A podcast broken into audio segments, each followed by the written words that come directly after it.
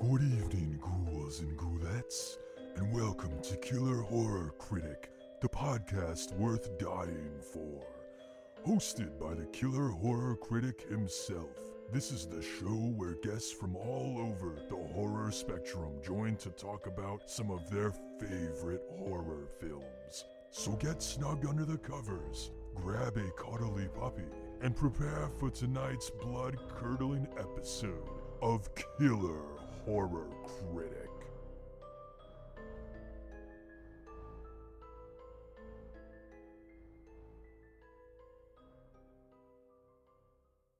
Good evening, horror fans. Welcome to another episode of Killer Horror Critic. I'm your host, Matt, And I'm Chris.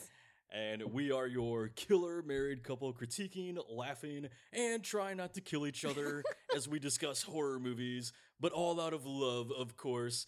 And speaking of the topic of love, that is our related to our theme for this month, which is going to be monsters in love. So you all voted on our poll on Twitter. That's what has been chosen. It was a very close race, but we ended up with our favorite creatures and their aching hearts. And so and so we are uh, kicking off the month with one of the I think classic favorites in this Oh, yeah. genre of monsters in love uh, with Creature from the Black Lagoon, the film in 1954. Uh, it was directed by Jack Arnold, who went on to also do Revenge of the Creature, the sequel, as well as The Incredible Shrinking Man and many other greats. And it was written by Harry Essex, who also wrote It Came from Outer Space, and Arthur A. Ross, who uh, did the third film, The Creature Walks Among Us. and it stars Julie Adams, who was originally named Betty Adams and changed her name once she came to Hollywood. And like you do. like you do. And you know, this is I think, if I remember correctly, was her first horror film, which she was not particularly excited to do, but fans ended up loving it because apparently she was this actress who was like a model and famous for her legs and like had her legs. She's got some nice gams, all right? She does. Apparently, she had them insured. I forget for how much money, but Oh quite a bit. And and this was the first film she got to like show off her legs in a swimsuit. So it ended up being the one that she is most remembered for.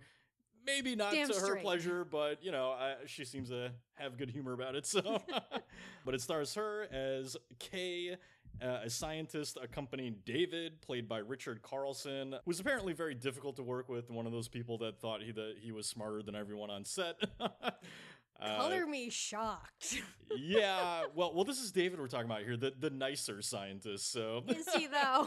is well, good question. Um, and then of course, so it stars him as her boyfriend David, and also stars Richard Denning as Mark, our sort of more evil scientist, and Douchey scientist. or douchey scientist, and Ricou Browning, who I just wanted to make sure we mentioned here, who played the creature during the underwater sequences because his performance is just Amazing. so memorable and amazing, and very brave and courageous to have done, considering how much he had to hold his breath while shooting this film. yeah. He was a trained diver. He wasn't, you know, so he was used to this kind of thing. But still, you watch these sequences, and it's pretty incredible to think that you had some guy in there in this suit underwater doing these stunts. So. It's so fucking impressive. And he wasn't even wearing goggles for it because he didn't want water to get trapped in the suit.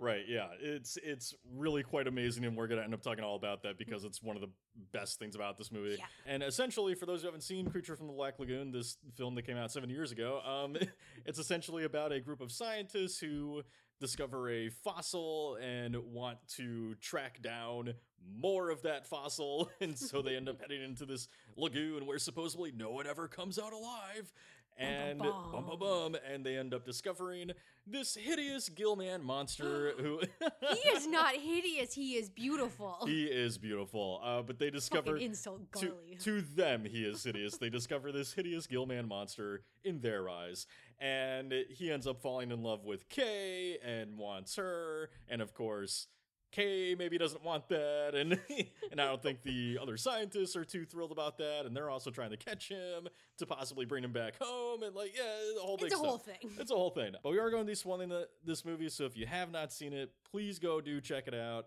Uh, it is well worth your time. It's only 80 minutes, not a big chunk of your day. No, put it on while Uh, you're doing laundry.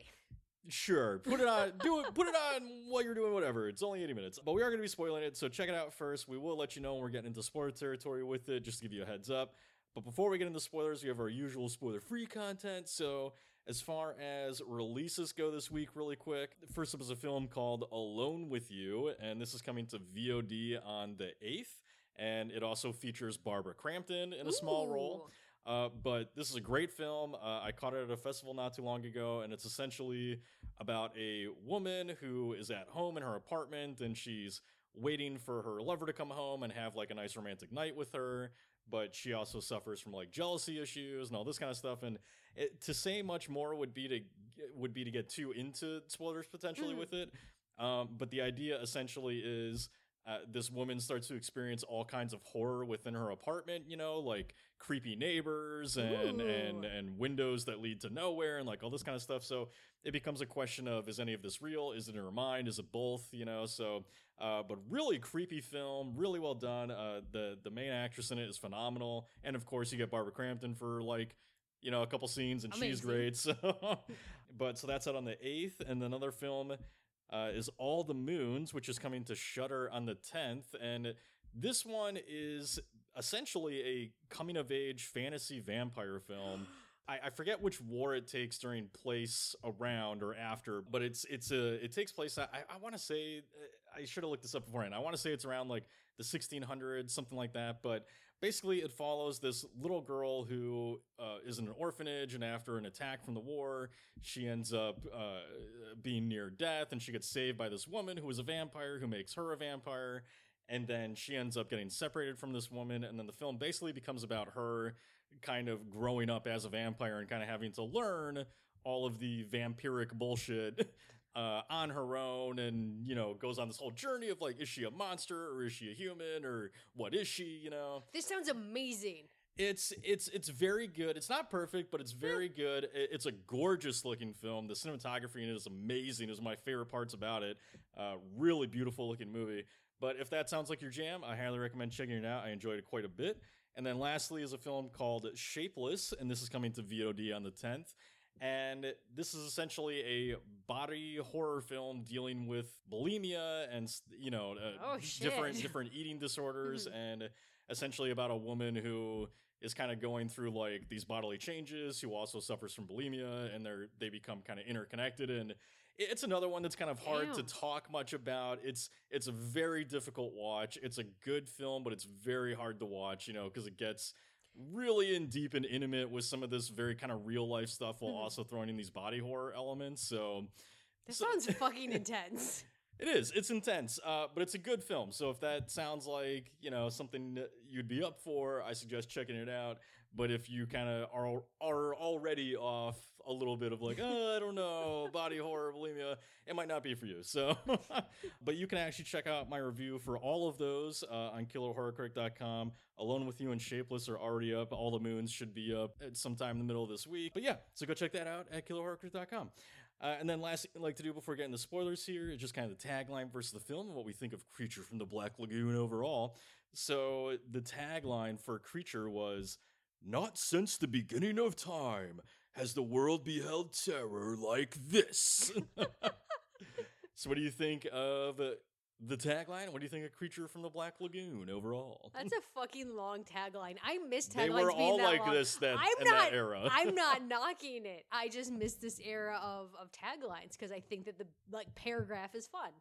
Anywho, for me, okay, so I have this feeling about pretty much all of the Universal like monster horror films. Is that I think that this movie is gorgeous. I do really like the Are you about to say you hate it? I feel like there's a not. butt no, coming no, no. on. I'm not about to say I hate it. Look, I think all the Universal horror monster movies are some of the most gorgeous films. Technically, they are phenomenal, especially what they were accomplishing at the time. Like when you look at that costuming for the 50s, I love how all the actors talk. Like I miss Mm. that like old film way of talking. I love all of that. And I get so bored. like I love these and movies Chris just lost, lost half the audience. no, no, no. This is this is not a knock, but I do think that like the older films can Well- be hard to watch sometimes. well, well, look, I mean, here's the thing. It, it was That's- 1954. yeah, It was, it was 30 years, more than 30 years before you were even born. You know, so like, it, it's it's a different era. You Mhm. know, it's a different filmmaking style, and and and look to be to be fair to your it's boring opinion, as much as I don't like it, it's I guess it- boring's not the no, right no, no, word. no, it's fine, it's fine. You hate it. Um, I don't hate it. It's just a perfect laundry movie. But as much, I, that's I think that's a good way to describe it. Look, as much as as much as it it might seem boring to you and all that kind of Mhm. stuff. I get it. Look, you know, these movies were very formulaic, espe- Mhm. especially the Universal monster movies. They they all share similar uh, genes in a sense. Mhm. You know, like they they most of them involve you know a kind of monster who's m- you know more human than we give them credit for who's Yeah. generally either in love or wants love or is lonely you know like there there's that element to it there's a very gothicism sort of to Mhm. Uh, most of these movies and there's always like yeah like i said like that girl that the monster's trying to kidnap or you know and there's always a bunch of people that want to kill the monster even though the monster isn't really all that evil you know Didn't do anything wrong. um well they are killing people but no, no, he did. He did. Gilly did nothing wrong. Gilly does murder people in the beginning of they invade his space. They did. They did. He has his reasons. It- Yes. but you know, I, I think if someone like comes into our apartment building, we don't just automatically murder them. So- okay, maybe some of you do. I don't know. I, that's not my job. That's not what I do. Um, but but yeah, no. So I mean, look, they're not. Look, they're not. They're not exciting Marvel movies. All right, like they're. Hey! they're not. They're not that level of film. What I love about these old classic movies is that there is sort of. Uh, they feel more Hollywood, you know. They Yes. they they feel like they're from uh, that sort of. I'm not going to call it the golden age because we have so many great ages of film, but you know they they are from this time where you know Hollywood was more of like this kind of dreamy sort of yes. system and like you know there were the hollywood stars and we all really looked at it like that now it's very different you know Mhm. now now a lot of people can you know you think of hollywood and you think like this kind of gross dirty place and that's what it is i mean if you actually come to hollywood it's like one of the grossest cities on the planet um It's, it's pretty but- filthy. but you know but there was just a grandeur to these to these older films this Mhm. very dreamy quality to them that that that i think is very attractive and, and alluring Yeah. that, at that age but uh and and works into a lot of this movie is why it's you know so uh kind of like overwhelming sometimes like how beautiful this movie is. But on that nerdy note uh you know so so what i want to say about this is i mean you know forget the tagline yeah long whatever different age. But just some- just some fun facts about this film is that you know so it, it was originally titled uh, the sea monster. Oh, that's a terrible name. and well, as far as I can understand, it went through different, uh, ver- various different iterations, and one of them coming from William Allen, who the uh, who the script is based on the idea from, and and Allen, you know, very much admitted essentially that. You know, th- this movie, The Sea Monster, which which he originally titled it, was essentially a ripoff of King Kong. You know, and and and and if you do watch these movies kind of back to back, you know, you can It's- see all those similarities. You it's know, very apparent. uh, particularly with the monster that you know a, a- beautiful woman catches their eye and they The go off and steal them. And Both women are dressed in white for their iconic scenes. Uh, sure. I mean, it's black and white, so I don't really know that that matters. But All right, fair enough. They only have two colors to choose from, Chris. Shut up. Uh, Forgot. um 50 50 odds there well and and the funny thing too is you know i don't think this is a spoiler but uh, the funny thing too is originally the film was actually going to end a lot like king kong where they were going to take the monster like back home and it was going to get it was going to get loose on some like coastal town or whatever and wreak havoc and it was even going to end i think with like people shooting it from helicopters no. uh, and obviously that didn't happen they went with the much simpler uh, ending but but yeah so you know it, it's just funny because this film went through so much development and in just trying to like you know find what we're going to do with this movie because it started off kind of very simple and plain and Mhm. reductive of what they had done before.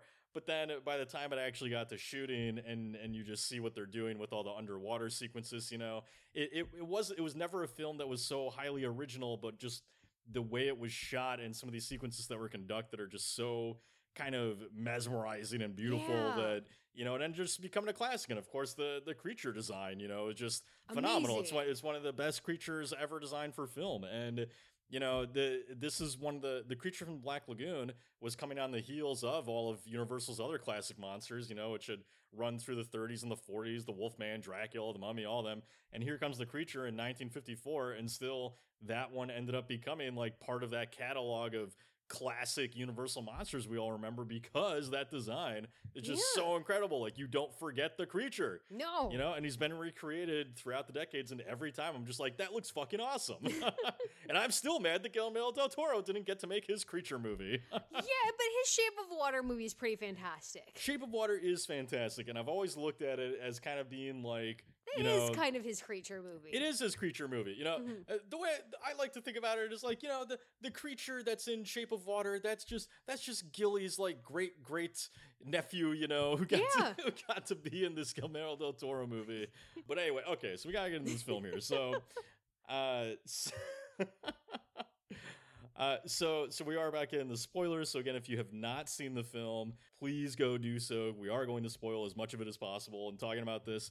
Uh, but otherwise, let's just get right into it. So, uh, first of all, I, I just really want to quickly mention because I didn't there. Uh, this film was also shot in 3D. You know, it I'm was sorry, what? yeah, it, it was shot in 3D, and you know, it's um, it's really fun. You know, it, it's one of those things of I've actually never seen it in 3D. I want to see it in 3D And- so bad. And it was one of those movies that kind of came around the heyday of 3D, you know, the 50s when that kind of became a gimmick to like keep people in theaters because of television, you know, as 3D tends to be throughout the decades. It's always a response from the studios to be like, fuck, we're losing audiences. we need to get them back in the theater because you can't get 3D like this at home, you know? Hmm. So it's just really fun to go back and hear people describe watching this movie because, you know, to them, 3D was a new thing. So it's like, when they when they see the creature in these swimming sequences, they're like, it was like the creature was just out there in the theater swimming around and God, I I would kill to be able to see this movie in 3D because look, this movie is gorgeous and amazing and filled with terrible scientists. I love Creature from the Black Lagoon, but can I just say how much like I fucking hate the dudes in this movie? Like Kay is amazing, Gilly is amazing. But if these dudes are supposed to be scientists, they are the fucking worst scientists I have ever seen Why is that? because because they're awful. Like they have absolutely no scientific procedure to anything. They're rushing What through. you mean? You mean when they find the fossil in the rock and they just like smack it off? That's yeah, not- he just yanks it out. scientific? The, he yanks it out. There's a moment where they go they go back to excavate more, and there's no tiny brushes, little picks. They're just hitting the fucking like rock with a hammer. Mm. And look, my whole thing for me. That's how you did it back in the 50s. See? no, no, it is not. It's disrespectful to the scientific community. But no, I don't think they give a shit. No. But no, what I think is, you know, kind of perfect with the creature from the Black Lagoon is the fact that, for me at least, that kind of touches on kind of the invasive nature of scientific discovery.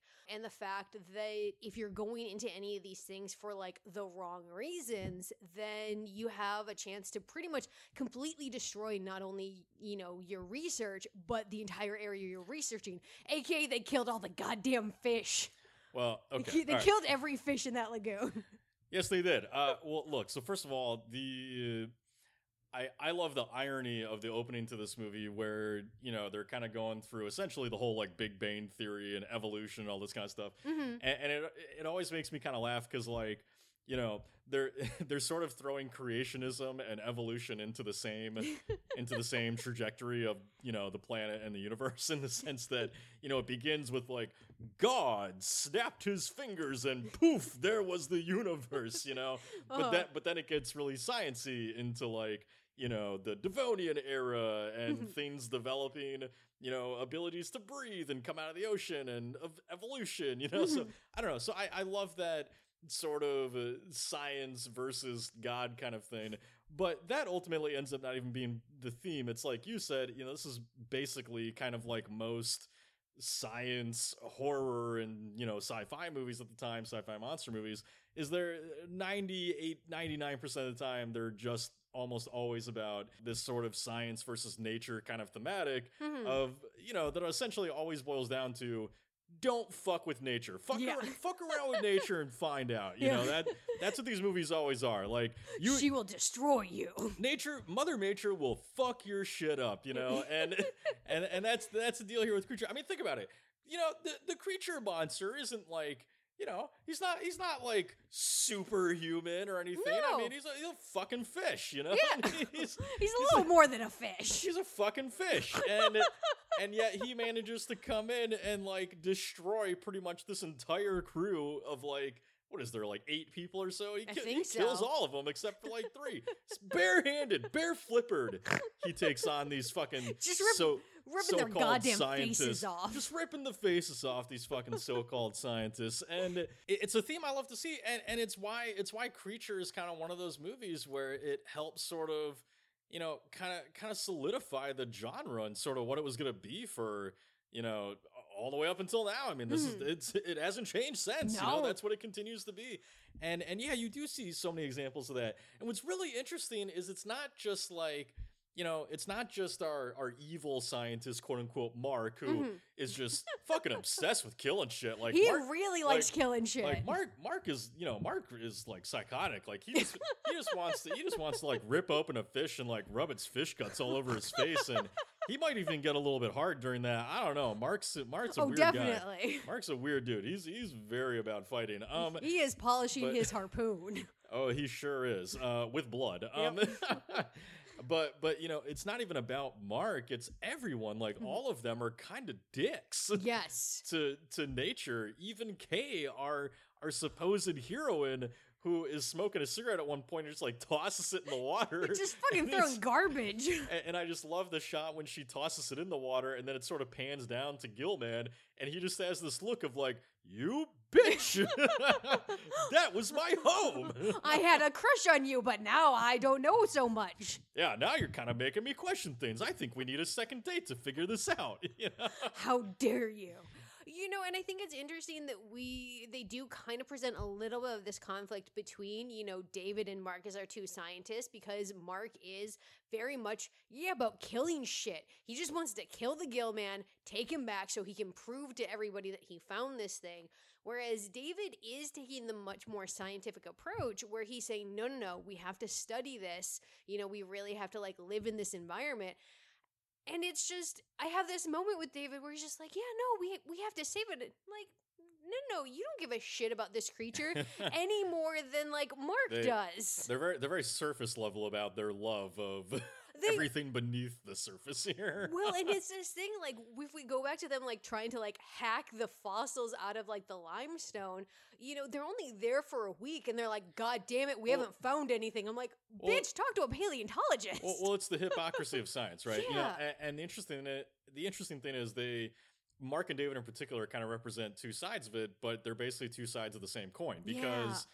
because on one hand you have Mark that is trying you know i- that is all in it for the publicity and the fame and he's Mhm. willing to like kill and do whatever for it and and David you know a- and, look you know as much as you might hate Mark uh, props to him at least for for being who he is I guess he is because very honest. because because David is not honest about who he is as a person. You know, No. Da- David is very much like, oh, I'm all about the environment and saving things. and, you know, like oh, love and creatures and like he he's very. He, he tries to project that sort of side of himself, Mhm. but when you boil it down, you know he's he's really just like Mark in a lot of ways, in the Yeah. sense that like he's still he's still uh, uh, pulverizing and pounding the earth and taking what and taking what he wants from it, uh, really for his own kind of fame in a sense, or his own sort of pride of like finding this knowledge, you know, and yeah. and so so they're they're two sides of the same coin. And and and if you want to take it a step further, I mean, look, they're they're all the same for the most part, in the sense that you know there are a few exceptions here in this crew, but they're all basically representative of like that theme of you know fucking white man invading shit and Yeah. and feeling like they get the right to do whatever the hell they want you know like i it, it and this is what's always fun to me is well maybe not maybe fun's not the right word but it's always fascinating to me to go back and watch these films because you know i i would i would be surprised if the creators at the time truly understood what they were sort of saying with that particular element Mhm. of the movie you know like obviously they obviously they were intentional with the sort of uh, science versus nature kind of elements Yeah. to it right like obviously they were uh, talking about the way that we shit all over the environment but what's not being said there and what's not maybe being admitted to there uh, knowingly is this idea that like ah, this is ba- this is basically a white dude thing, you know. Like Yeah. this is like we have we have that in our fucking blood of like you know coming to America and taking it from uh, indigenous people and exactly. I kind of view it as another metaphor for like colon uh, colonialism. yeah. colonialism. Yeah. it's just Oh, it's exactly that. yeah, they're going into this untouched area and they feel like they kind of have the right to do with it whatever they want, irregardless of, you know, the creatures who already live there. I mean, look, this whole movie is is they're they're breaking into the creature's home, right? they like, are. They're breaking like into the- his home, they're killing his friends, they're stabbing him. Right, like if like if you actually study it, like the way the creature works in this, like okay, he he kills the two dudes in the beginning, and you know that's They That's- stole his mom's bones. they stole, sure they stole his They mom's grave bones. robbed. Wh- Which, by the way, there there is sort of an, an unsettling vibe here of a lot of minorities die first in this movie before Yes, any white dudes get it. but they but all die first. yeah, but so well, not all, but so he yeah he, he goes and attacks those guys. They invaded his home, whatever. But then afterwards, like once once our main cast invades the lagoon, Mhm. you know. He doesn't start off all murdery. He's more curious. You know? Yeah. He's like he's like playing with Julie Adams and that kind of stuff. And Mhm. as bad as that sounds. And then and then you know they they shoot first. Like they come down the water and they're like, oh, a thing I don't recognize. Spear gun, spear gun, spear gun. Yeah, they shoot him and then they drug his friends. And at that point, he's like, you know what? Y'all fucking suck. Uh, Yeah. You need to get the fuck out of my house. Yeah, I, I I think at the point that they decide to to just throw like cocaine into the water and, it's not cocaine. It's what what is it called? Uh, Rogeneron or something. Something rohypnol. Ro- no, it's not Rohypnol, although it's basically the same thing. Um, Yes. but wh- which whatever ro- Roatone, Rotenone, I don't know. Yeah. Whatever it is, it's apparently a real thing that uh, people have used. But um, but yeah, they basically just like fuck up all these fish, and and you know, Chris made a good point of like. You know, it, it's not it's not in it's not said in the film whether or not they're killing those fish, but if they're paralyzed and floating up at the top of the water, we don't really know how long they're out, and they're probably dying. and There's probably a lot dying. Look, I think we also have to acknowledge the fact that Gilly is like shit faced drugged this entire film. They've put so much drugs in the water that I don't think he's like hundred percent responsible because he is—he's been heavily drugged. Well, listen, we, we and don't. shot. well, listen, we don't want to put out there the the the idea that you're not responsible for your actions when you're drunk, but no. but I will say the kill man, you know, we can't we can't totally hold everything he does against him in the end because he is pretty wasted, you know. So like, Yeah. we're not. I, I am not condoning stealing Kay off the boat, but does the Gill man really even know what he's doing at that point? Is a question because he, he he is love obsessed. He has kind of a sick crush on Kay, and uh, He's a little compromised. and and he's a little compromised by how much he's had to inhale Hail and been Oh. shot at. and been shot at. Here- he's been shot many times by the time he does this. in here, I'm gonna say this. I know that we don't get to spend a lot of time with with Gilly. Look, I'm gonna call the Gill man Gilly this entire time because I think he deserves a name. Having said that, I almost kind of feel well, they like called him the beastie on set. I don't know if that'll Oh, make you happy They call not, him the Beastie. Yeah. okay, I'll start calling him the Beastie because that's adorable.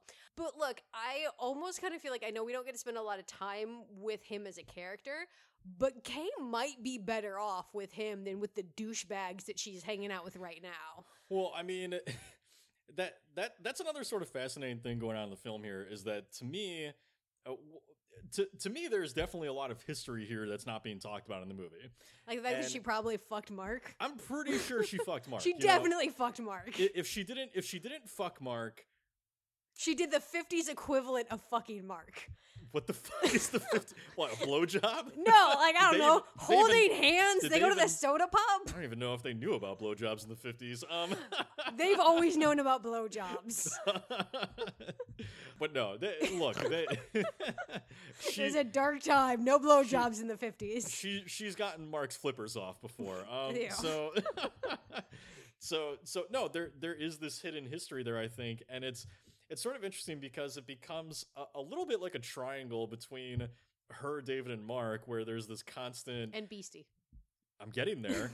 whereas there's this constant sort of like primal animosity, competitive, you know, Yes. f- fight be- basically between David and Mark. Uh, where they're constantly trying to like sort of fight for her attention.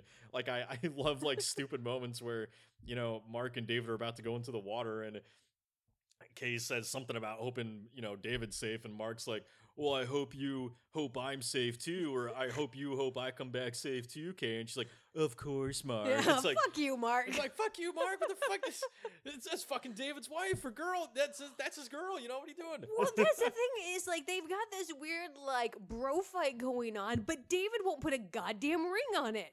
Everybody's like, David, fucking When- marry this girl. when when David when David tells her in the beginning that that he's gonna need a lifetime to figure it out, Mhm. I I take that less like the sweet response that she takes it as of Mhm. like oh he wants to be with me forever, and I take it more as like no David is not going to touch you Yeah. for the rest of his life. he is never gonna marry you. because he's not doing it with you until he's married, and that probably just ain't gonna happen. So- I still can't get over. There's a moment where Carl, I want to say, is the one who discovers the the fossil initially. yes, I- Dr. Carl Maia, played by Antonio Moreno. Yeah, where he's basically like kind of like getting on David of like, hey, so you know it's it's cheaper for two to live as one. Basically being like, hey, Hey, get, the, get them tax credits, bitch. like, what are you doing? And David's response is, oh, Kay needs a raise before she can afford me. Like, what the fuck, dude? wow, so you thi- lays about scientist. well, this is another one of those things, you know, with going back to 1954 and watching a movie from that period, is mm-hmm. that, you know, it, it's it's going back in time to a slightly worse time for women because it's still pretty fucking bad. But, No, but he's expecting Kay to be his sugar mama. Well, okay, maybe I I I That's I, how I read it. I just took it as as him knocking Kay on not getting paid enough, but oh, that's also Um, awful. Yeah, but but but I mean, this is the thing. You go back and watch this movie, and you're like, man, Kay being the only woman on this boat really stands out because all Yeah. of these guys really treat her like like she's fucking weak and pathetic and can't do shit. You know? they infantize her so much. yeah. Well, I mean, that was a decade, right? You know, it's Mm-hmm. like you look, you just see all these scenes where, like, like early on before they decide to go to the Black Lagoon, and they're trying to figure out, and they're like. Oh, I don't know. It could be a dangerous place. I don't want to put Kay in that situation, and and that like all ties into you know essentially the way that David and Mark are competing over Kay uh, because it you know it all speaks to like how how men are you know object objectify women and all that kind of stuff and, Mhm. and and and like in particular Mark in this case because he's all about like you know he, he's still if there's like this weird vibe of like it almost kind of feels like he thinks he still has ownership over Kay to- to some degree you know there's like that and and even just the the example of you know the boat being named Rita just kind of Mhm. like touches on the idea of like how men are always just like objectifying women and like Yeah. you know there's no there's no boats named like Tom or you know or David or Mark it's always like some woman's name right so That's why my car's name is Owen. right exactly because you are choosing to objectify men as Yes, I am. because if we're gonna do it you might as well too so Fuck yeah. um so no but that but that ends up being a theme of this of this movie where it becomes interesting because a lot of people we're going to talk about the the creature in particular and his love of Kay but i in a sense almost kind of feel like the creature is somewhat of a stand-in for mark in a way because because oh, because of the possessive nature? well, because of the yeah, mostly. Uh, So uh, he well, he kind of works as both David and Mark, but I'm going to Mhm. say Mark specifically in this case because he's kind of like so if you look at this creature, you know, he's like this this monstrous thing, right? Like this thing that just can't let go of its I know you're upset that I'm calling the creature a monster, but he is. but Beastie is amazing and adorable, and I love he him. He is adorable, Chris, but he's still a monster. and so, so you know, they're um, he, he's he's like this monstrous looking thing. He's not human. You know, he's he's disgusting in their eyes, and Mhm. I mean, he's a fucking fish for fuck's sake. And he's like, and and you know, and it's this it's to them this ugly thing. And and when you sort of watch the creature as being this uh, possessive sort of monster that like you know, Kay catches its eyes and it wants her. And it's kind of like this thing that's hiding underneath the surface, the way that Mark's kind of feelings are sort of hiding underneath his surface, you know. I, I just end up taking it like it's all it's the creature's all just like a metaphor for Mark and how he just cannot let Kay go, you know, and Ah, and and, he- and he's sort of driven to like this anger and this monstrous side and like him and the creature both dying in the end is essentially like you know the the destruction of that sort of or, or the the way that that love has sort of you know uh, self-destructed within inside within Mark and he's kind of you know lost Alright. himself. I I can kind of see that. I disagree because I love Gilly. Um, well, I mean, e- either way, no matter which direction in this we go, we're gonna we're gonna come to the conclusion that Gilly is this sort of like this forbidden love in a in a sense, right? And and that's kind of the thing with Mark. It's not the same, mhm. but it's similar in that you know Mark has this love that's not allowed to what he calls love Mhm. that's not allowed to like be acted on, you know, because Yeah. now Kay has David's. you know, if Shape of Water taught me anything, it's that it's not a forbidden love. It's just that Kay didn't get to know Gilly well enough. Yes, if Shape of Water taught us anything, it's that we can totally fuck fish. But yes. Well, look, here's here's my whole thing with it. What I kind of find interesting to look at with Creature from the Black Lagoon is let's look at the first scene where the creature and Kay actually kind of interact. And that's kind of that iconic swimming scene, right? Uh-huh. Because my kind of takeaway from it is that the creature isn't like inherently overly violent or anything like that. It's more of a learned behavior. Because like when when David and Mark are first down there, you know, Gilly's just watching, he's trying to learn. He's being a proper fucking scientist and Uh. learning about these new things in his environment as opposed to just shooting and killing everything. And then we have like that swimming scene and look, Kay's a fucking dumbass for not realizing that the creature is there.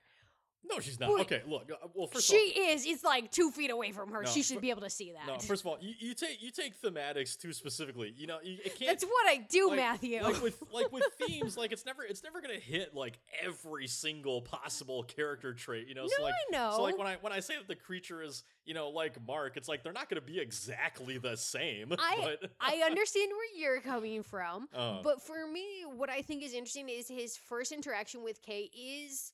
You know, it's him Well- mimicking her. Like it's him swimming with her, and like, yes, he does Well, kind look. of touch her, but look, okay, look, look. If it, it, it, look on the other side of it, okay. So if it's not, if he's not representative of Mark, and we want to toy around with something else, you could also say David, because you know, because David is this dude who we don't even know if David has touched Kay for all we know, and David has definitely touched Kay. Eh, we don't. They kiss, They kiss. in the movie. They kiss, all right. That's like the equivalent of fucking in a 50s film. exactly. So that might be the only way they've gone so far. We don't know, Chris.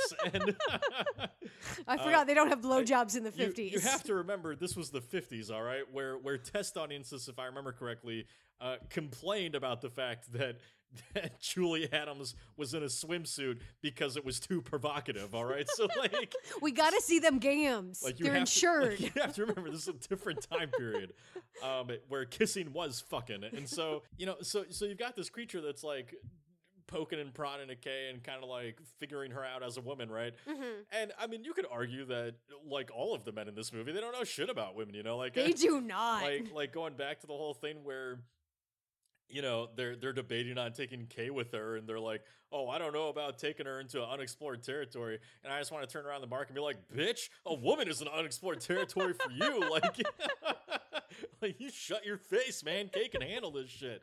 But yes okay the the the infamous underwater sequence as you mentioned I don't think she's that dumb for doing it and look I love this I don't think she's dumb for doing it. I think she's dumb for not noticing that he's there. I, I love this moment. Like I love everything about this moment from Yeah. from the second that Kay decides to jump into the water because it's this you know, it's this sort of like hugely, in my opinion, and you can correct me because you actually are a woman, but it's to me this like hugely feminist moment where, you know, you have all these dudes that were just talking to her, uh, kind of about like the dangers of the water and everything. And and to like stay close and all this kind of stuff, and then they all go abandon her and like go into the cabin to do guy stuff, you know, which is probably just one big circle jerk down there. And- Probably. That's what guys And- do, right? When they're alone. Absolutely. Um, if any guy says they're not, they're lying to you. But, uh, but but no, they all go down there and they leave her alone. And the very first thing that she does is be like, oh, they told me it was dangerous. Fuck them, you know. Yeah. And she like gets in her bathing suit and goes and jumps into the water and swims out far away from the ship. Like she does not care. They told her that there are fucking like mad eating catfish in in this lagoon, and she's like, I don't give a shit, you know. I wouldn't even go in that water. Kay is braver than I am. Yes, she is. she very much is.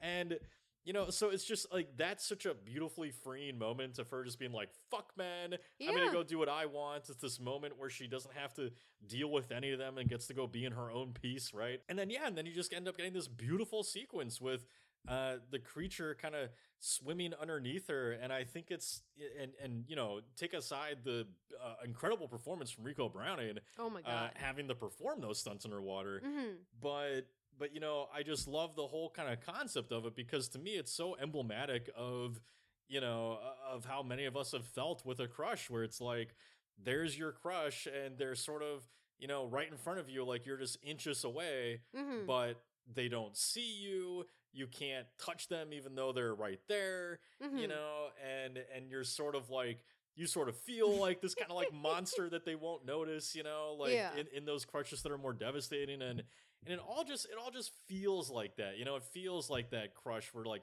you just want to reach out and tell the person how you feel but you're kind of worried that they're gonna scream and like try to shoot you with the harpoon so Yeah, I can see that. Look, I definitely agree with you. The the iconic sequence is so beautiful because it is Kay asserting her independence, which she is not given in this film.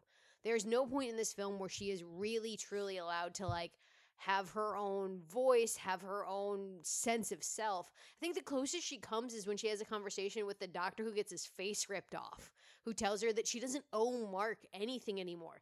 That's the only Mm. time that we get somebody who actually acknowledges that Kay is a very intelligent researcher in her own right. Yeah, And- I, I love how I love how the one guy that like acknowledges that Kay is you know above that is the one who gets like horribly disfigured. Yeah, gets his fucking face ripped off. It's like the, the creature's like, how dare you try to convince her that she has a place in the world? Damn it! You know, but it is, you know, it's not just that Kay's swimming, it's she's doing those water acrobatics. It's very mm. much a very freeing moment. And well, well, she's diving into a world that's not controlled by men. You know, that's Yeah. that's the thing is they're in this unexplored territory, right? Mhm, It's this place where like you know fucking white dudes don't have like their grips in it, and mhm. so like that it's symbolic of her just like getting away from that, you know, and just jumping into this place where white men don't run shit, and she gets to kind of be her own woman. So. well, and that's why for me, like, I definitely agree, and I can see where you're coming from with, um, with Beastie Gilly, whatever we want to call him, like being a reflection of the darker tendencies of of men and Mark specifically. But for me, I want to look at it with a more like I don't know, um, hopeful viewpoint, where Mm. he is a different culture. So I view it more as his way of approaching her is a lot more respectful. He's giving her his spa- her space. He's trying to mimic her interests and take an interest and not invade her space too much. Like when he goes out to reach for her, it's not like what all the other men in this film would do. It's not this grabbing motion. It's not really aggressive when he first tries to. It's these really soft like, "Hey, I mean- hi."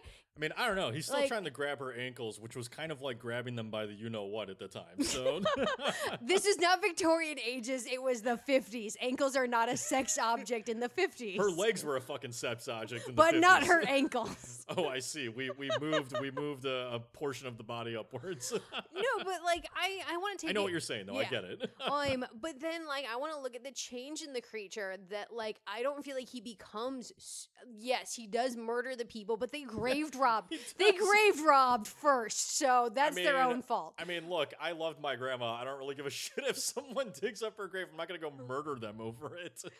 Different cultures, but like I, I'm seeing yeah, fish people way different than human people. Yeah, you don't fuck with their graves.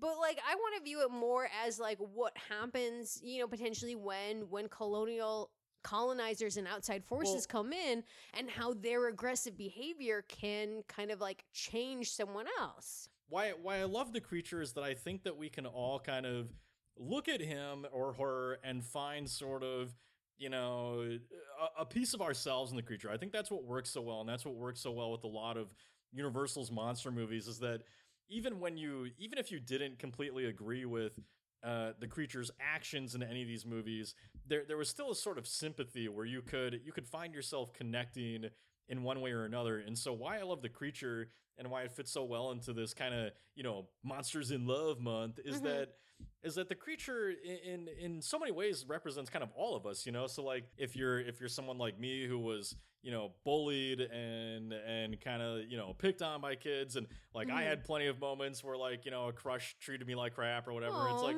you know I, I can sort of see myself in the creature of Mhm. like you know being this person that you know i just wanted to be loved and, Yeah. and like you're getting your love shot down like that's ultimately what he is for all of us is Mhm. he's that representation for all of us of like just wanting to be loved you know Mhm. and just and and being so close to what you think is love but you just you can't you just you're you're so close but you just can't get that love that you want you know Can I just say that I just had a drunken epiphany? sure Okay, what if the creature, like, look, we all shit on the creature because he tries to kidnap Kay, and, you know, that's not the basis of a good relationship and all that kind of stuff. But hear me out. What if the creature is trying to save Kay? Like, he doesn't understand these people who are coming in. Like, he just knows that these people are violent because they attack him, they shoot at him. So maybe he thinks that Kay is in danger and he's trying to rescue the woman he loves from these hyper, like, aggressive dude bros.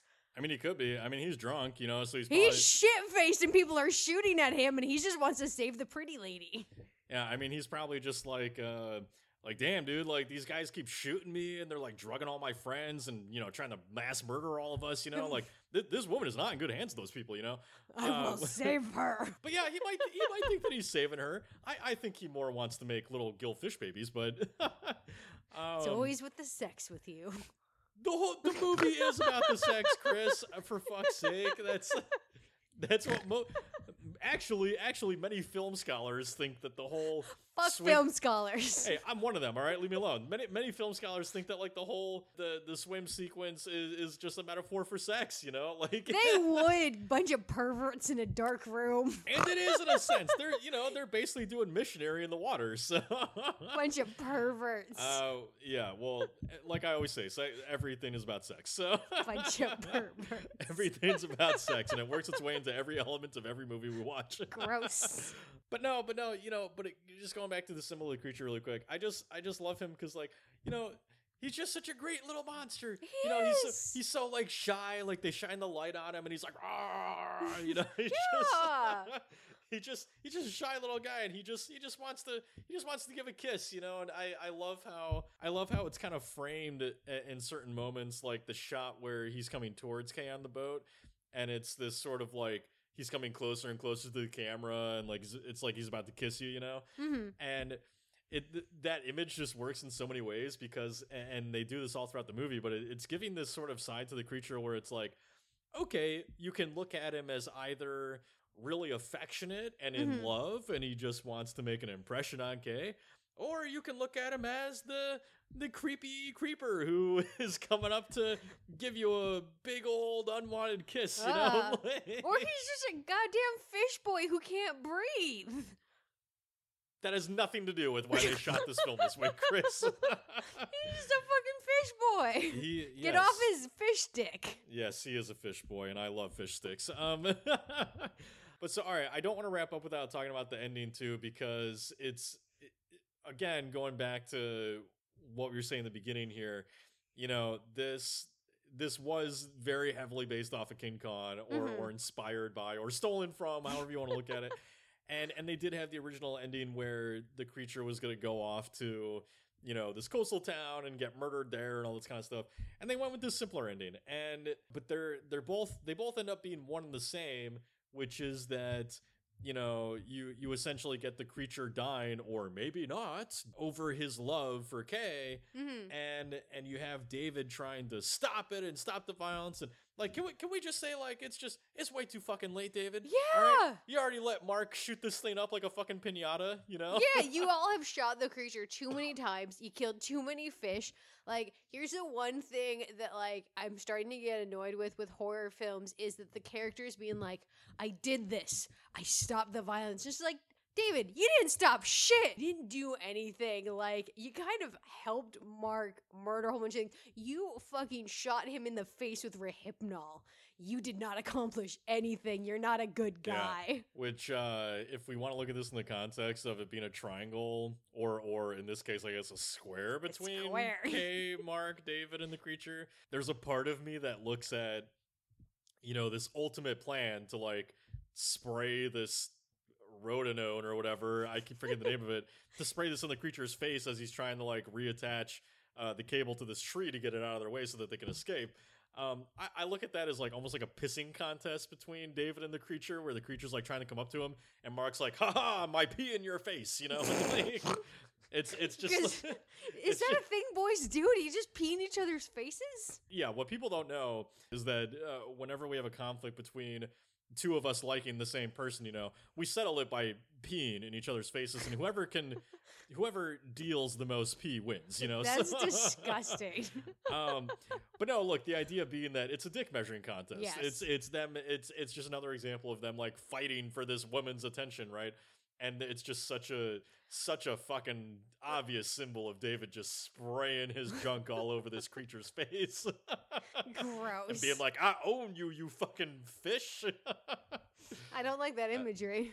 it's pretty awful. It's Um, awful. But but no, he, but he's this giant hypocrite, you know? Yeah. It's just like uh they you know, like Mark Mark gets really excited about killing, but it's like David is this example of of so many humans in our culture that just sit by on the sidelines and just let shit happen, you know? Yep. And they're like and they're like, "Oh, this fucking dude wants to blot out the sun and you know, pull off this like massive Bond villain move."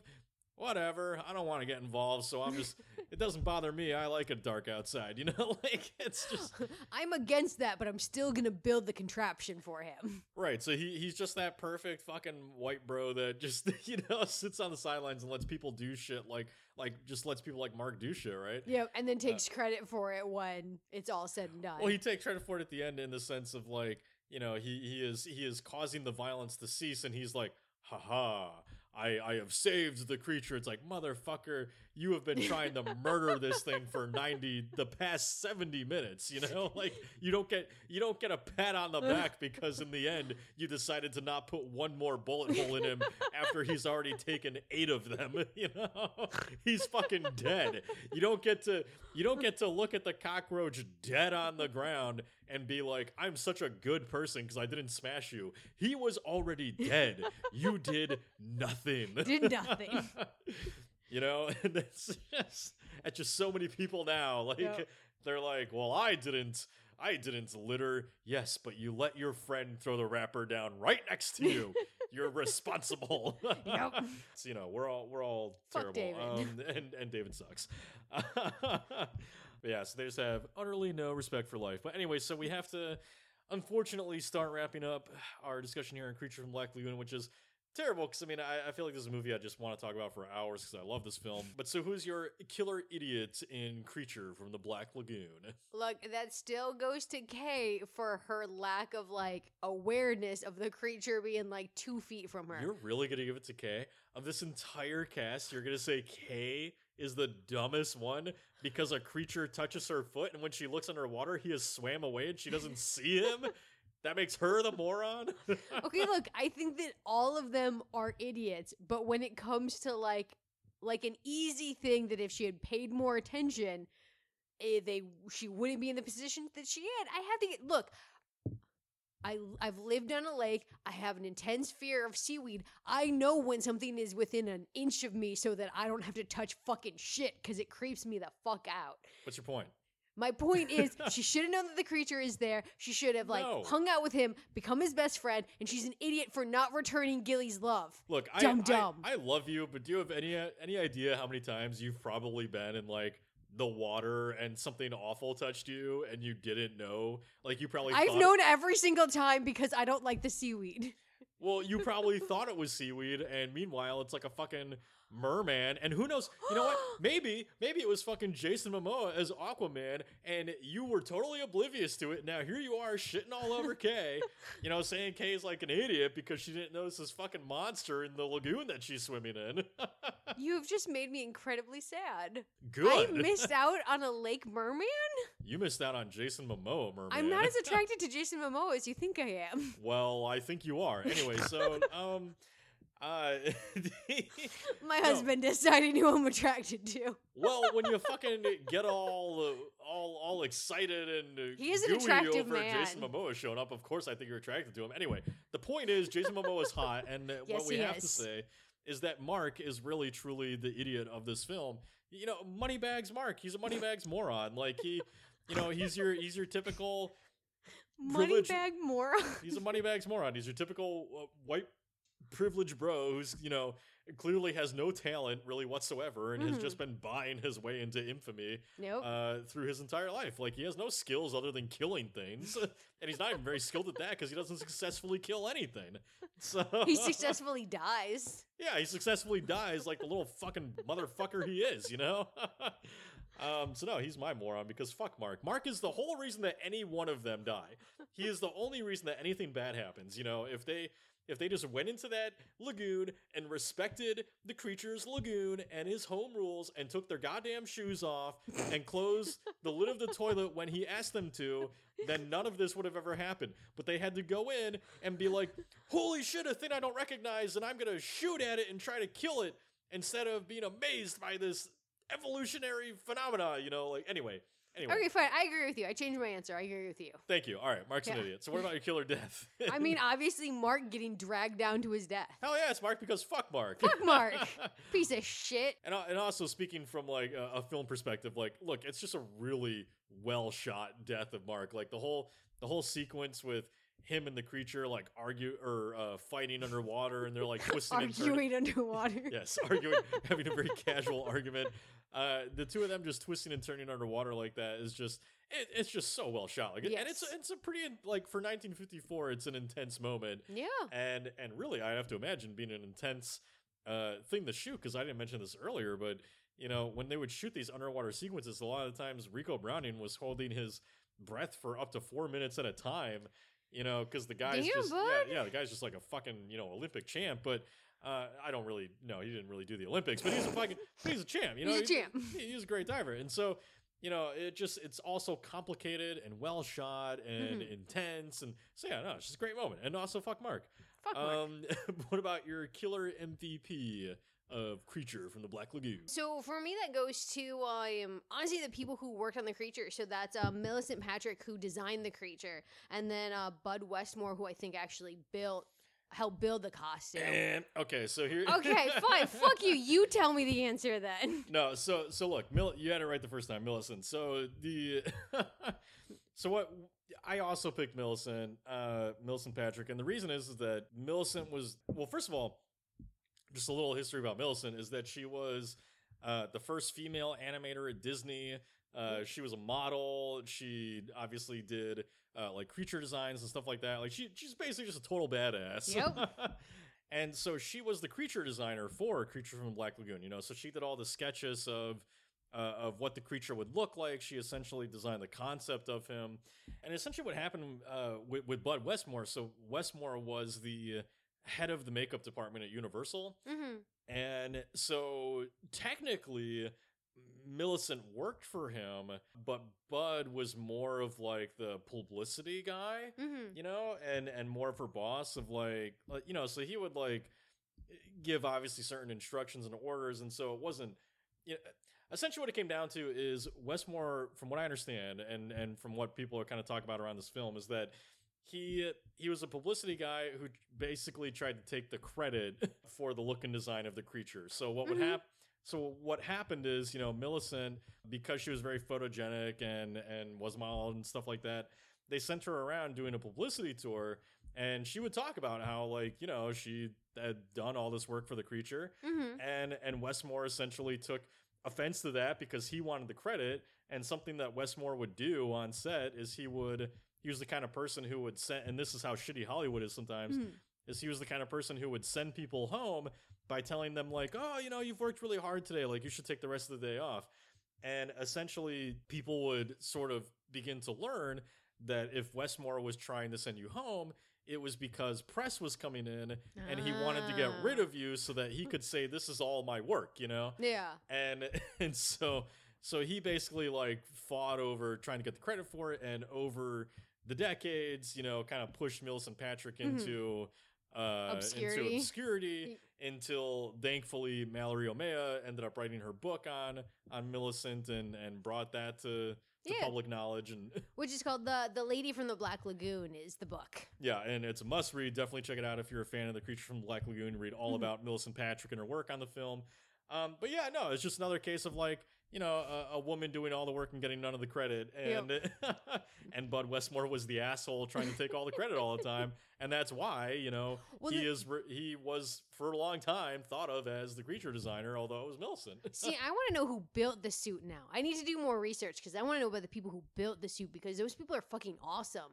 They had to build two separate suits for the two actors, you know, because I'm. um you know, Ricou had to have one that he was able to swim in, which is awesome, but then the one uh Ben Chapman was in who played uh Gilly when he was walking, like, you know, he was only able to ever like walk in it. Like he couldn't even sit down in that suit. He had to just like lie down on his back or stomach. Well, there there there were multiple people that that actually put the suit together. Like I know Chris Mueller was one of the sculptors on it, Ooh. and and he's the one that uh t- that tells this story of like you know Westmore trying to get him out of out of out of the room when press is coming so that he can take all the credit for it. And fuck Westmore.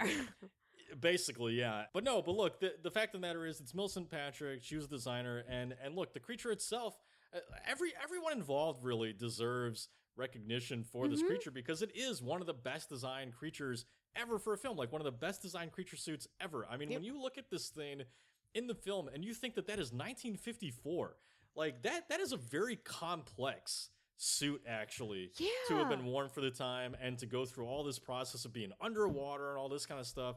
And I mean, just right down to the detail of like the eyes, which Mhm. granted made it so that the actor couldn't see shit. but but like the eyes are great. And when you see it breathing, like you see the little like uh the, The gills. like flexing in and Mhm. out, right? And it's just like it's just so detailed for 1954 and it, this wasn't like a huge budget film. So, you know, it just it's just incredible like the work the work that they achieved with this. Oh, the costume cost fifteen thousand dollars in the fifties to make. Right. Like that's an, an insane amount of money. Well, I mean, that was a big part of the budget is designing Yeah. this costume.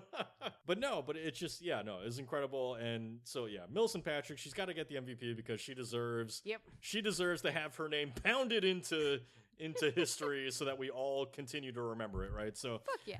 one last thing we do here is uh, every week on Twitter, we put up a poll, kind of getting your thoughts and feelings on our Twitter at Killer Critics uh, and just what you think of the film. So, between love it, it's fine, don't like it, never seen it, where do you think the audience falls on Creature from the Black Lagoon? Oh, I'm fucking torn on this one because I feel like, you know, Universal monster movies are such like I don't know. I feel like it's going to be love it because it's a classic. It's hard to say that you don't love this film, even if you only Yeah. technically like it. No, well, you're goddamn right. It's love it. It is. Creature from the Black Lagoon. It's one of the best, and so uh, so 65.3 percent said they love it. 18.6 percent said it's fine. 0.8 percent said don't like it, and 15.3 percent said never seen it. So. Aw. So I'm actually well, I'm I mean, it's only 15.3% for a Mhm. film from 1954. I'm honestly not surprised that these are where the numbers fall. You know, it's pretty much what I expected. Mhm. And so we also uh, get comments from you all as well on Twitter. So these are all from Twitter. So first up is, and, and we always try to get everybody that we can, but we can only fit out about five per episode. So I'm sorry if your comment didn't get chosen, but keep on submitting. We always like to try to get everybody included in these. So anyway, uh, first up is at underscore soup witch.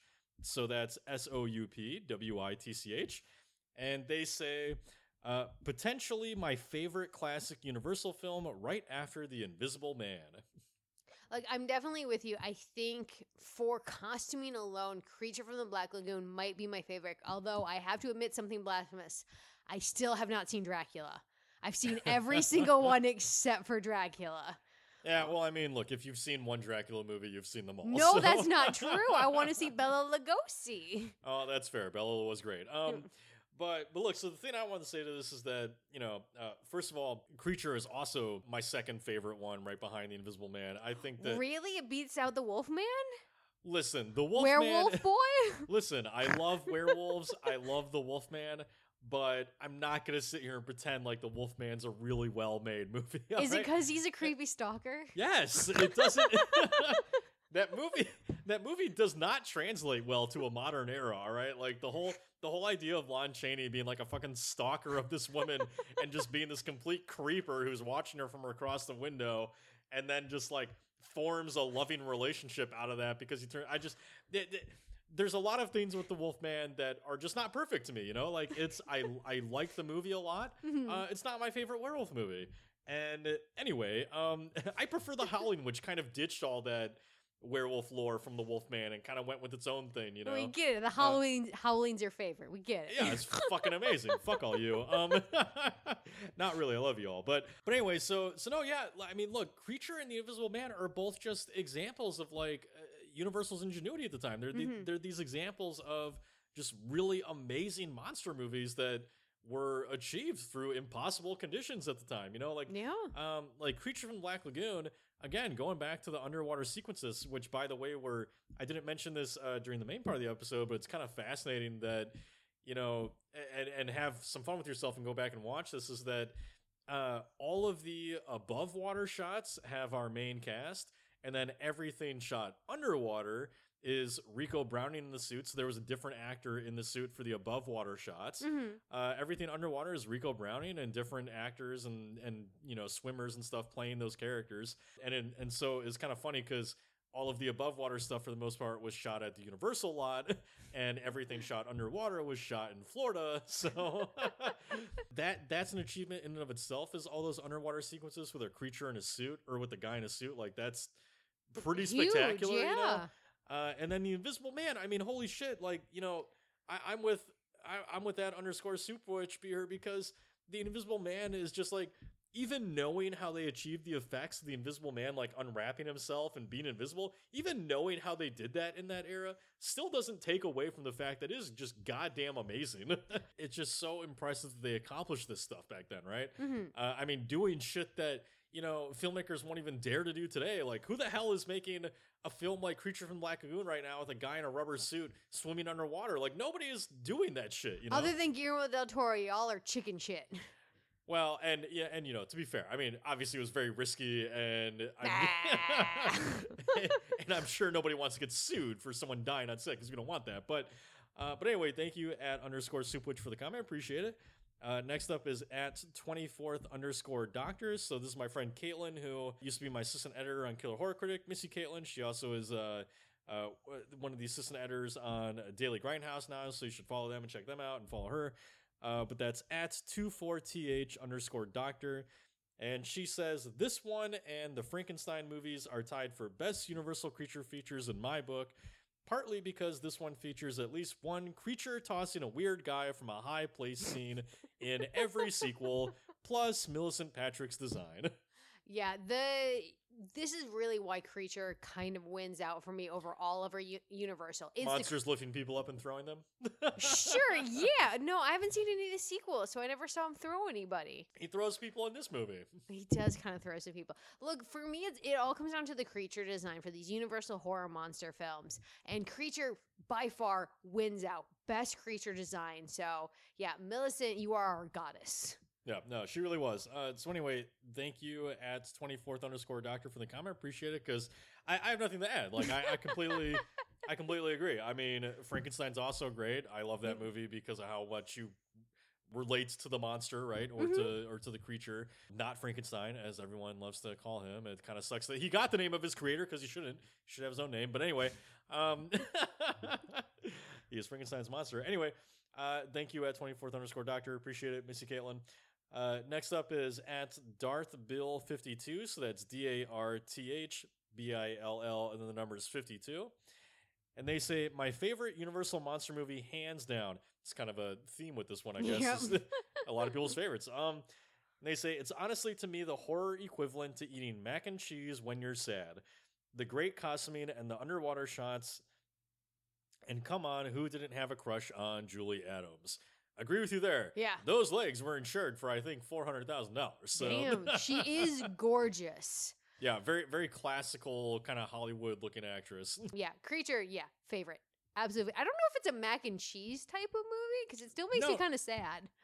Well, but that's that's their point, Chris. they're saying they're saying they're saying it's like, wait, are you saying mac and cheese makes you sad? No, I'm saying creature makes me sad because No. Gilly's so poorly treated. no, but that's their point. Is it's like it's not it's not about not being it, it, it- you know it's it's comfort food. That's basically what they're trying to say. Yes. Is like you know like you said you can watch creature doing the laundry. You know it's the same it's the same difference. Oh, like you, okay. Yeah. you know it's just it's that it's that comfortable movie to just watch uh and and if you're feeling down you get to watch it and enjoy a good film and and you know and again i think i think for kids like myself you know it just the creature always spoke to kind of me as a kid of being like that sort of outcast or that bullied kid and you're like you know it's that weird feeling of like man i i see myself in the monster more than i do these fucking pretentious white assholes you know who are Yeah. coming in here and throwing cigarettes in the water That's why I get mad when you shit on Gilly because I like you. I never shit on Gilly one time. I called him ugly through the eyes of the people in the movie. Yes. Not ugly. I didn't say he was ugly, Chris. Anyway, so thank you at DarthBill52 for the comment. Appreciate it. Uh, next up is a comment from at Mr. Phil Armitage. So that's M R P H I L A R M I T A G E. And they say easily one of the most perfect monster movies ever made, 100% deserving of its classic status and the blueprint for most genre films since. It's also the best 3D film I've experienced on the big screen at a festival years ago. I am so jealous you got to see this in 3D. That is my new life goal. That and watching Jaws while sitting on an inner tube in a lake. Well, I'm never doing that one with you, but I will see this in 3D. You are. I will make you. I, I don't even know if I could handle watching Jaws in a pool on a movie screen. like, No, this will be amazing. It'll be so much fun. No, I agree with you. And here's my favorite thing, weirdly, about Creature from the Black Lagoon is we have this one, which is beautiful and amazing, and then we also get Guillermo del Toro's, you know, version of it in Shape of Water, and it's just so perfectly like the two of them marry together so well. And now I want to just do a double feature of the two. I will just say, you know, yes, it, it is one of the most perfect monster movies ever made, and and I I do agree that it's 100 percent deserving of its classic status, and it did influence a lot of these films that came after. You know, and like it. Yes, it itself is sort of heavily influenced by things like King Kong, uh, but it itself, I think, influenced films later on. Like when you watch the scene, as we've talked so much about already, with uh, with Kay being touched by the creature, right? Mhm. Uh, there are some similarities to that scene and the opening scene in Jaws, where the shark is kind of yeah. poking and prodding at the woman before he drags her down. And I would even say that Henry Mancini's score is, you know, uh, has moments that are similar to the Jaws score of like the dun dun dun, you know, like Mhm. i- it's it's very different. Mancini's score is much more kind of flamboyant and adventurous and all that kind of stuff because it was the 50s. because it was the 50s but there are i think certain elements that translate to jaws or or kind of feel like jaws was inspired by them right Mhm. uh, basically jaws ripped off creature from black lagoon is what i'm trying to say here Yes, they did. not, re- not really only sort of but kind of um, but anyway, thank you at Mr. Phil Armitage for the comment. Appreciate it. And yes, I am dying to see this movie in 3D. That has to happen soon. And lastly is a comment from at Run Kyle Run 13. So that's Run K Y L E Run and then the numbers 1 3. And they say, My favorite classic Universal Monster movie. This is beautifully shot, especially the underwater scenes with the Gill Man. The story, action score, and cinematography is top notch. As one of the last in the original classics, it uses what came before it to its own advantage. Yeah, I think you summed it up better than we did. Yeah, this this movie is gorgeous and there's a reason why even though it came much later than the other ones, it gets to join the universal classic horror monsters because it's perfect and it's beautiful and it moves us and that's why we love this one. And I'm so glad that it's so many of you guys' favorite movie cuz it's my favorite universal monster movie. I have decided. You have decided. I have decided. Is it I st- because of the Gill Man or? yes, it's because of Gilly. I love him. I stand him. He's my favorite. I will fight Dracula or Frankenstein's monster for him. And Frankenstein's monster deserves to be called Frankenstein because he's Frankenstein's son, so he should have the last name of Frankenstein. He Why would he is- want the last name of Frankenstein? Frankenstein's a dick, Frankenstein is a dick, but and he's he's a terrible father. he's deserving of a name, and he Well, deserves to be recognized. well, it shouldn't be Frankenstein. If your dad was like the the worst mass murderer of of the of the last century, you wouldn't want his name. You'd want to be your own person. but Frankenstein what- isn't a mass murderer. It doesn't matter, Chris. Frankenstein's monster does not want to be named after Frankenstein. Yes, he Frank- does. No, he, he wants doesn't. to be recognized by his creator. No, well, yes, but he doesn't like Yeah. he doesn't like his daddy. He doesn't want his None name. of us like our dads. All right, this is off in a whole new direction. Um, so that's gonna do it for us on Creature from Black Lagoon. So hopefully you enjoyed that. I mean, look, this is a film that came out in 1954. It's over, you know, it's 70 years old. We, uh, I don't know, they're gonna find a lot of people that have something new to say about this, but hopefully, uh, hopefully you enjoyed our conversation on it. Uh, next week we are continuing our theme of monsters in love with the Justin Benson and Aaron Moorhead film Spring Yay! uh, which I cannot wait to introduce Chris to. I don't think she's seen it yet, I haven't. I'm so excited. but that's another one you can check out. I think it. I want to say it's streaming on Shudder or Prime. Uh, check it out there if you can. Otherwise, it is a film that's well worth renting if you've never seen it. So go check that out. Do your homework there for next week. Otherwise, we will see you all next week. Hope you enjoyed listening to us flap our flippers about Gill Man and Creature from Black Lagoon. And so I'm Matt. And I'm Chris. And have a good night, horror fans. Bye. I hope you've enjoyed tonight's episode of Killer Horror Critic. If you'd like to scream with us some more, please subscribe on iTunes and follow us on Twitter at Killer from Space, as well as Instagram at Killer underscore horror underscore critic. New episodes release every Friday, so keep your eyeballs peeled, just the way I like them. Have a good night, horror fans.